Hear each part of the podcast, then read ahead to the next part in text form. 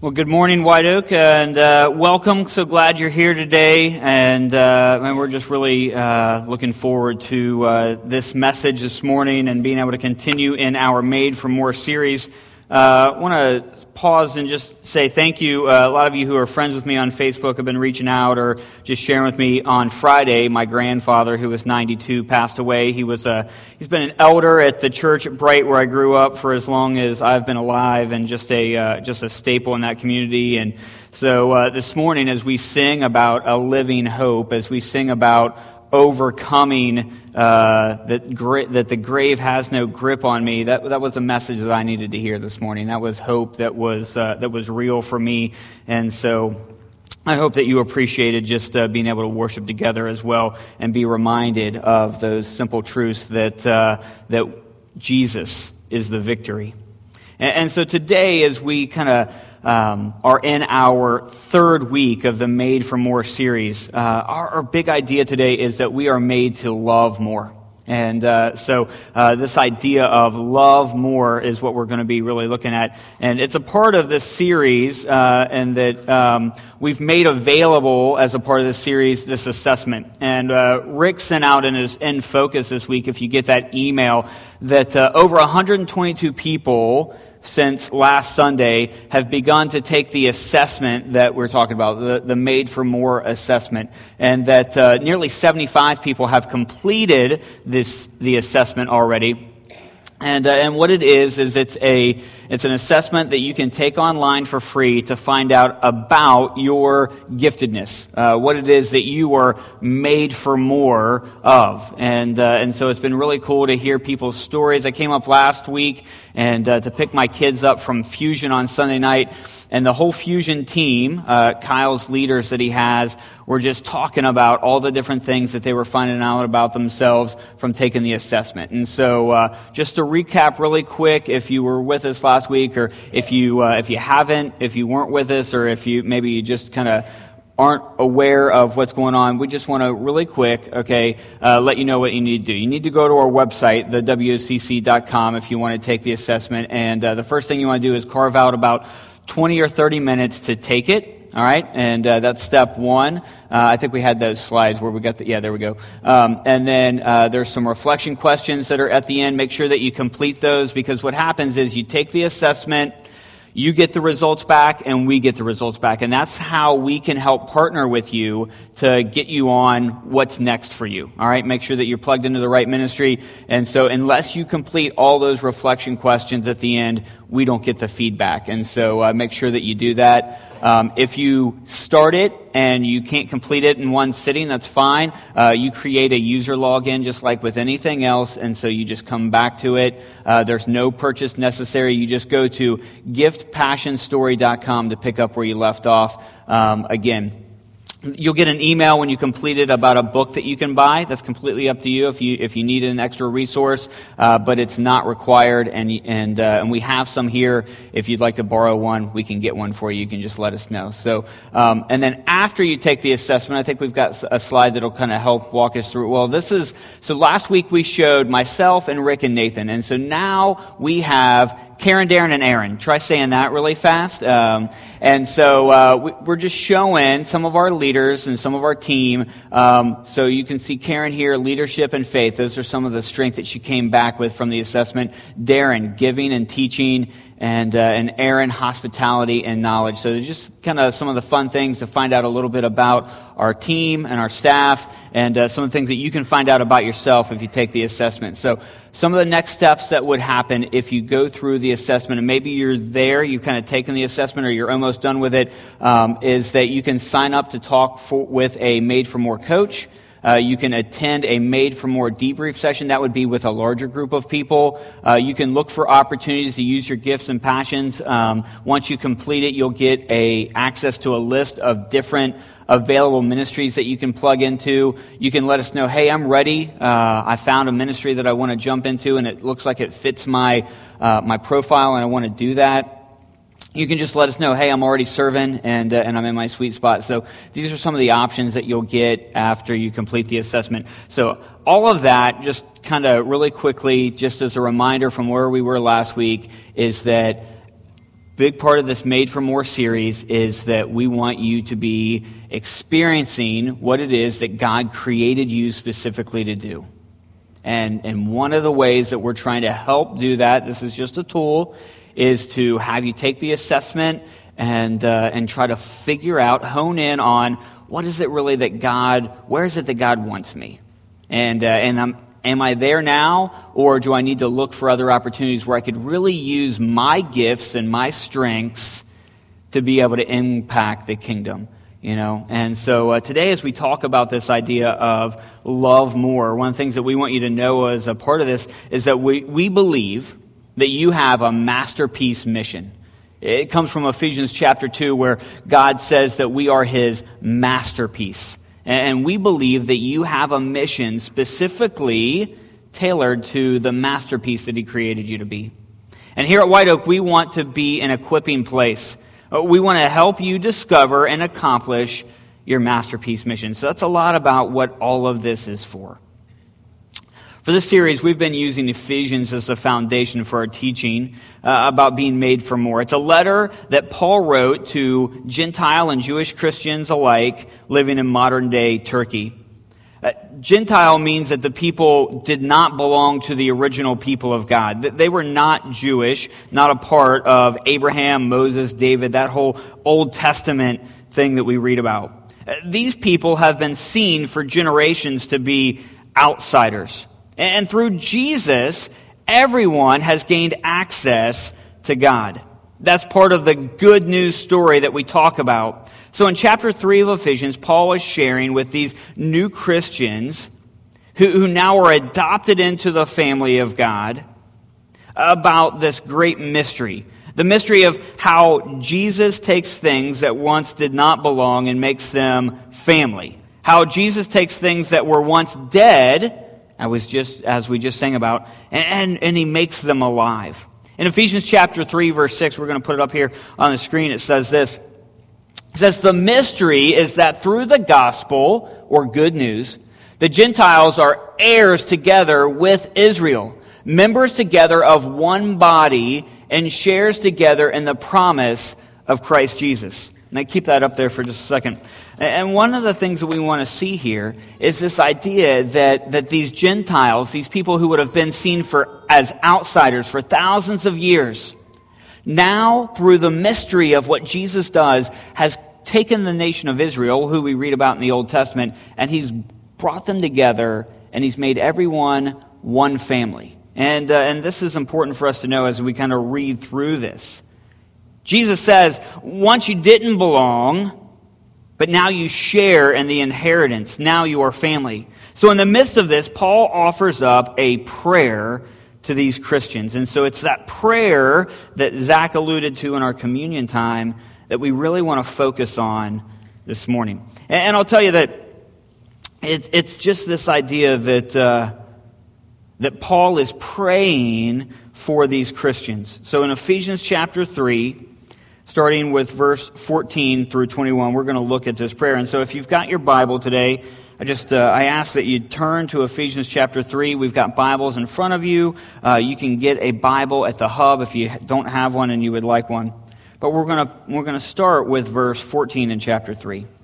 And Paul says this. He says, "For this reason I kneel before the Father, from whom every family in heaven and on earth derives its name."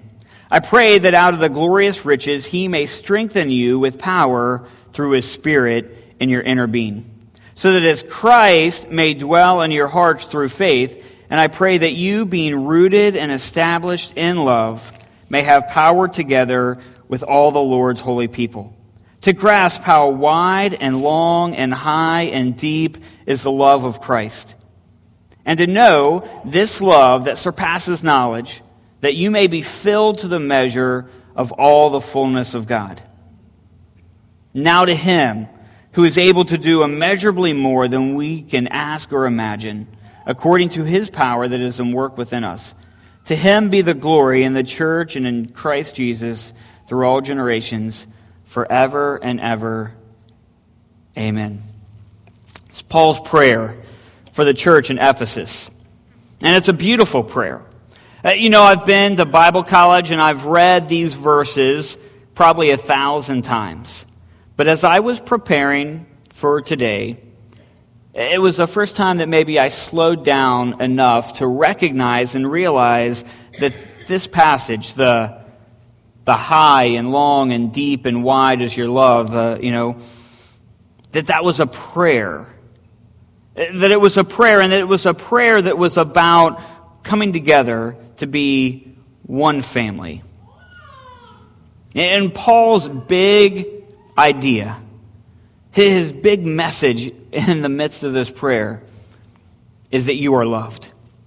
You are loved. And, and let me tell you, some of us have come in here today, and, and, and, if, and if you don't hear anything else, and, and if you don't hear anything else that we say, you came in here today because you just needed to be reminded that you're loved. You need to be reminded that the God who created the universe loves you. It's something that, uh, while true, we can lose sight of. It's something, while true, that we need reminded of. In the midst of whatever's going on in your life and in the midst of whatever your week look like, some of us walk in today just needing to be reminded that God loves us very much. And that's at the heart of what Paul's trying to do in this prayer. It's a reminder to God's people that they are loved. So we want to we want to break this passage down and kind of kind of slowly go through it. All right? One of the first phrases that he uses is from every fam- family in heaven and on earth derives its name. Okay? So Paul says that, that, that God is this person from whom every family derives its name. Paul's saying that we're all one. This is how he begins his prayer, and it's a reminder to everyone that from the very beginning of time, that God's plan was for one family. From the very beginning, God has always wanted and always been about one. One people, one name, one family. And so Paul's reminding people that, hey, we, we are all one as we think about this idea that we are in Christ. And we don't have the time today to try to sort through and try to understand why God had a chosen people, the nation of Israel, and, and why things were the way they were in the Old Testament. But let me tell you, God has always loved all people. God has always had a plan to reconcile all people.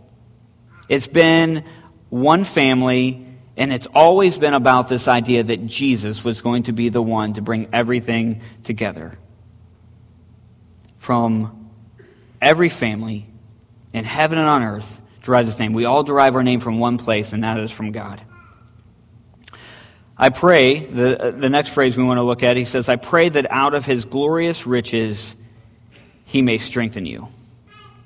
Now, let me just tell you, God, the Creator, he has excess. He's all powerful.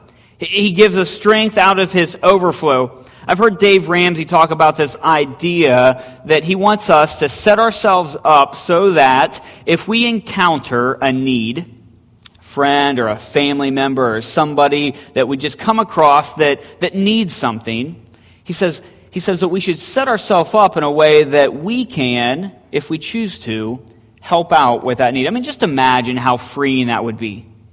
A child comes to you with a need and you have excess and you have resources to be able to help take care of whatever it is that they're dealing with. You got a friend at work that, you know, car breaks down and, and you just feel for them. You know that they're, they're strapped and they can't help, but you have excess and you can just take care of that. Man, that, that, that would be a really, really cool thing to have is that, that, that we were in a position, that we were in a situation that because of how much we had, that we could just help and bless other people. Well, God has excess. God has more than we could ever imagine. And God, out of his overflow, gives us strength. That's what Paul says.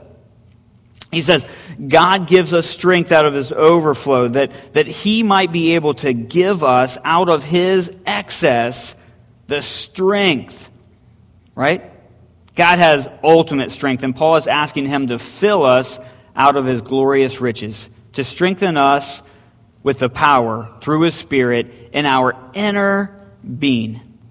And there's days where I feel like I'm running on empty. There's, there's moments where you feel like that you just can't go on, and I need that from God.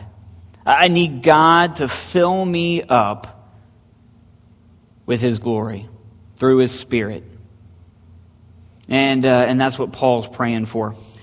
Now, I want you to see it's not just any strength, right? It's not just any kind of strength, but it's a strength with a purpose. When I feel weak, when I'm not good enough, to have God pouring his power into me to my very core. That Christ dwells in your heart. None of this is possible. We don't have access to this power if it's not through Jesus. And he says, I pray that you, being rooted and established in love, may have power. Right? Rooted and established. Paul uses these two phrases here, and it's almost like he wants to make sure that everyone gets what he's saying because he uses these two Greek words that originally would have been an agriculture phrase, this idea rooted, and an architecture word in this word that he uses with established. It's kind of like the roots of a tree is one, and then like the foundation of a house is the other. Rooted and established, he says. He says that I pray that you, being rooted and established in love, may have power. Right? That, that we would be dug down deep. That, that we would be set firm on this idea of love. That our roots would be planted in love, and that our home, our foundation, would be set on love. That these roots and this foundation would give, give us power, and not just any power. Look what he says here. He says, Power to grasp how wide and long and high and deep is the love of Christ. Paul, before, used the word mystery. He says, I want to make known to you this great mystery. If you want to understand just how much you are loved by Jesus, he says it's a mystery to understand how much Jesus loves you. And, and Paul is praying, he says, I pray that you might have the power, the power to just understand, to grasp how much God loves you. You ever think about that?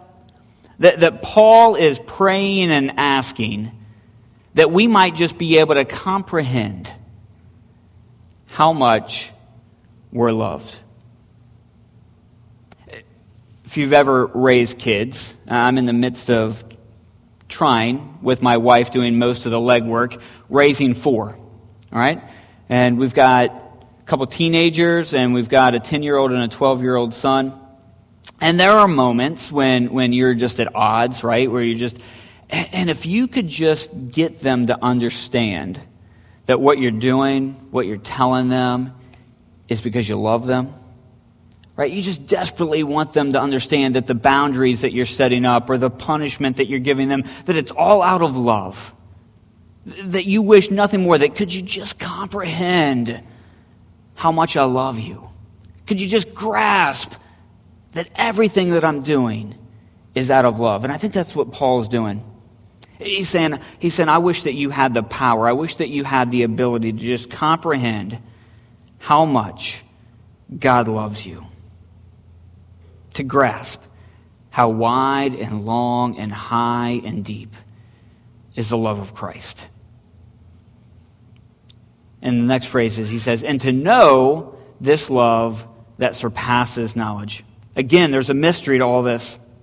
Uh, we're all felt like we don't belong. We felt like we don't fit in. We felt unloved. We felt unwanted. And Paul is speaking to a group of people who have very often been exiled, who have very often felt like outsiders, and most would have been um, by the people of God. Uh, the people that God established has made other people feel like that they don't belong. And Paul is trying to help them understand that they are loved. Paul's prayer is for them to grasp and to know just how much Jesus loves them. Entire prayer all about understanding just how loved we are by Jesus. And Paul is praying that we might experience more love. And when we understand and when we really get just how much we are loved by Christ, then we turn around and we are challenged to love more. We are made to love more. We love God more and we love others more. We love God because He first loved us, and it's a response. We love others because we want everyone to experience the joy of belonging. We want everyone to know that Jesus loves them too. The love that we experience from Jesus is the fuel for our mission. You understand that? The love that we experience from Jesus is the fuel for our mission. Last week we told you that we believe that every person has a masterpiece mission. Well, the love of Jesus that comes in and changes our lives is the fuel. It's the motivation. It's the spark that ignites us to go and do. We can't take the message of Jesus to the world on empty. This power, this love that Paul's praying for, it is the fuel that fuels our mission. I don't know how many of you are Star Wars fans, uh, but the new trilogy uh, has just come to a close, and in it there's a character, Poe Dameron. He's a pilot and a soldier for the good guys, known as the Rebellion, against the evil First Order. And he's trying to pump up his, his team. He's trying to get his uh, people to understand what it is that they're fighting for. And so he, he has this line. He says, We are the spark that lights the fire that will burn the first order down. Let me tell you that Jesus and his love is the spark that will light a fire for our mission in our life. Jesus' love is the spark that will ignite the fire of mission in our life. The assessment is meant to help drive you towards your mission but here's the truth we all have a very simple mission to tell other people about Jesus.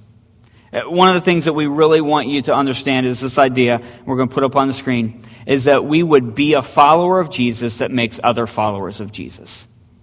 It's as, it's as basic as you can get. It's this idea that we are followers of Jesus that make other followers of Jesus. It's the Great Commission simplified. This idea that we would be a follower that would make other followers.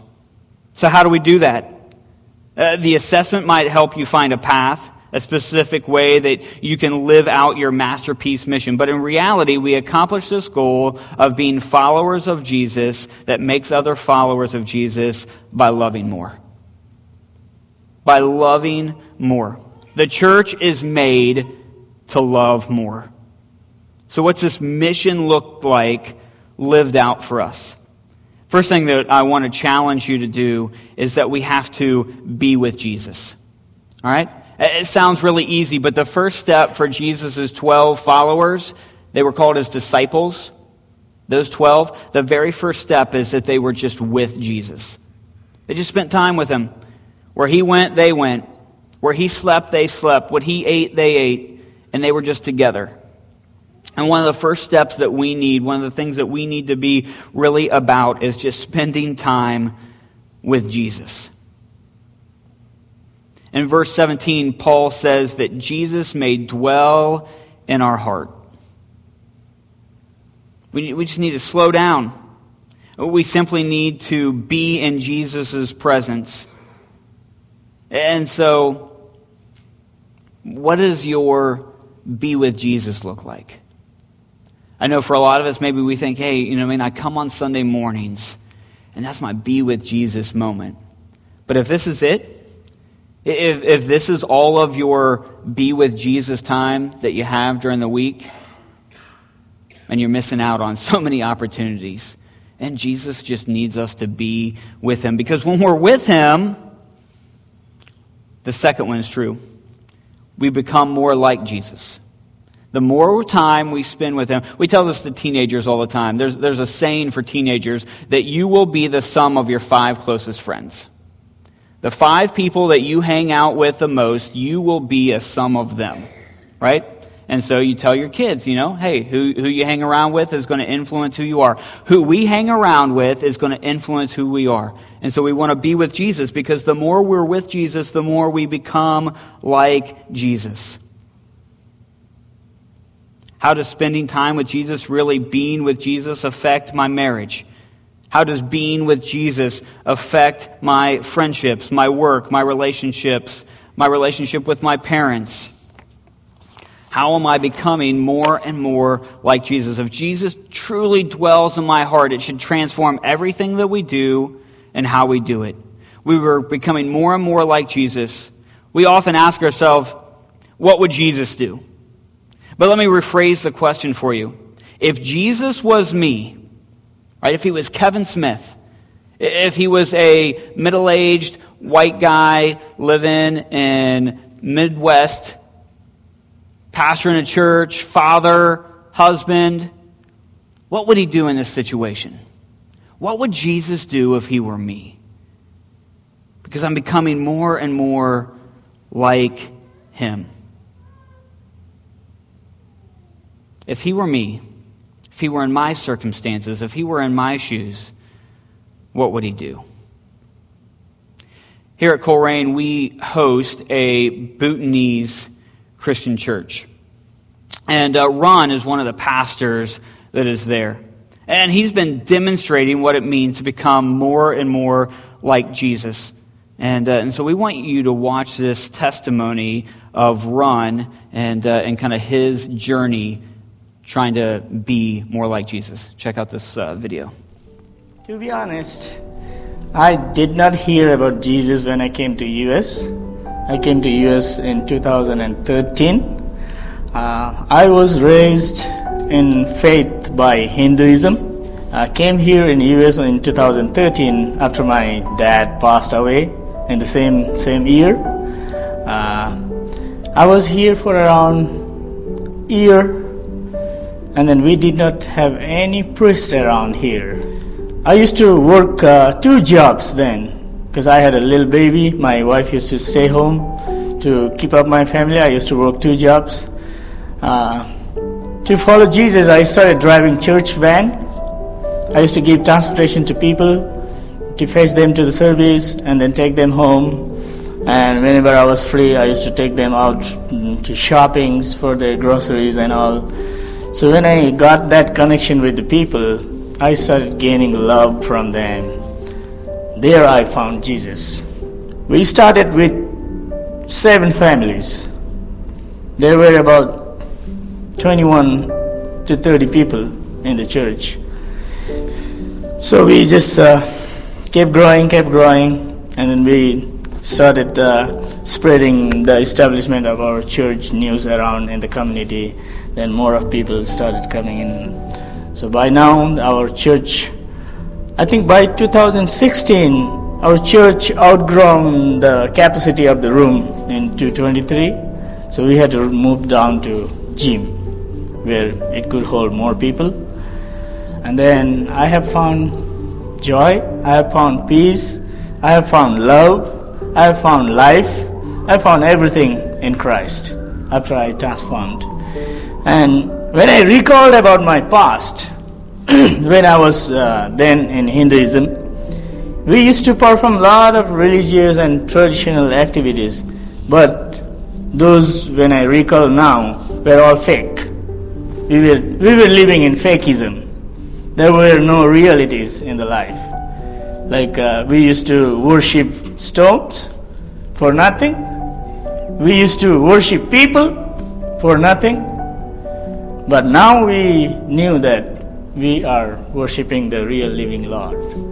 So that's how I got inspired, and I am now being able to inspire people.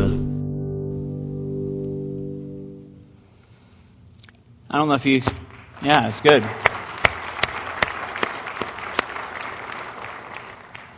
So it's the Bhutanese Emmanuel Church of Cincinnati, and it meets right here in our building. And uh, I don't know if you caught what he said but at the end, but he said he was inspired by God, and now he wants to inspire other people. That's, that's kind of what we were talking about here this idea that Jesus does something in my life, and now I want to pass that on to somebody else, right? Uh, Jesus is doing something in me, and now I want to do what Jesus does. That's our third point that we're going to bring up, right? It's this idea that, that I be with Jesus, that I become more like Jesus, and then I begin to do what Jesus does. And run is experiencing the blessings of just trying to simply do what Jesus does. They began meeting in a small room here, and now they've taken over our old gymnasium. And uh, man, they're just doing amazing work trying to reach a segment of the population that a lot of people are missing. And we're called to do that too. That, that's our, our masterpiece mission, right? We're with Jesus and we're becoming more like Jesus, and then we begin to try to do what Jesus does. And let me tell you one thing Jesus loves. He loves more. Paul paints this beautiful picture of how wide and long and high and deep the love of Jesus is. Jesus loves more. And so, how do we, being with Jesus and becoming more like Jesus, how do we begin to love the way Jesus loves? And let me tell you, it's all a pursuit. It's, we've never quite attained it, right? We, we're never quite there, but we continue on. Philippians chapter 3, verse 12 says this. He says, Not that I've already obtained all this or have already arrived at my goal, but I press on to take hold of that which Christ Jesus took hold of me. Uh, we're never quite there. But we're trying to do what Jesus does. We're trying to love like Jesus loves. One of the things that we want you to know is that we are made to love more because Jesus loved more. Uh, we are made to love more because Jesus loved more. It's really, really simple. We come in here today and we're just reminded that Jesus loves us very, very much. And if you are appreciative of what Jesus has done in your life, then you're going to want to share that message of hope with other people. And so when we recognize that we're loved by Jesus, we recognize that we want to love other people the way that Jesus loves people. It's a response. And so this morning, as we kind of wrap things up, one of the things I just want to remind you of is you know, we talk about this all the time, but if you want an example of how much Jesus loves us, you don't have to look any further than the cross. Right? Jesus gave up his life for you and for me. And, if you've come here today and, and you don't know what that relationship with Jesus looks like, you, you just need to take the first step and just be with Jesus. And I'd love to have a conversation with you about that. I'd love to talk to you about that. And so come and find me. You can mark that on your connection card. You can turn that in. But we would love to talk to you about what it looks like to be with Jesus. We are made to love more because Jesus loves more. What I want to do for us is Paul's passage in Ephesians that we read today. It's a prayer. And like I said, I, I spent a lot of time in, in the Bible and, and just recently recognized that this was just this prayer for Paul. And so I want to pray this over you. That, that you might be able to experience how wide and deep and high and long the love of Jesus is, that you are loved and that you're called to love more. And so what I ask you to do, I just want to ask you to stand. And I'm going to read this prayer out over you. Just close your eyes. And then when I'm finished, Zach is going to lead us in a song. Dear Heavenly Father, for this reason, I kneel before the Father, from whom every family in heaven and on earth derives his name. I pray that out of his glorious riches he may strengthen you with power through his Spirit in your inner being so that Christ may dwell in your hearts through faith. And I pray that you, being rooted and established in love, may have power, together with all the Lord's holy people, to grasp how wide and long and high and deep is the love of Christ, and to know this love that surpasses knowledge, that you may be filled to the measure of all the fullness of God. And now to him who is able to do immeasurably more than all we ask or imagine, according to his power that is worked within us, to him be the glory in the church and in Christ Jesus throughout all generations, forever and ever. Amen.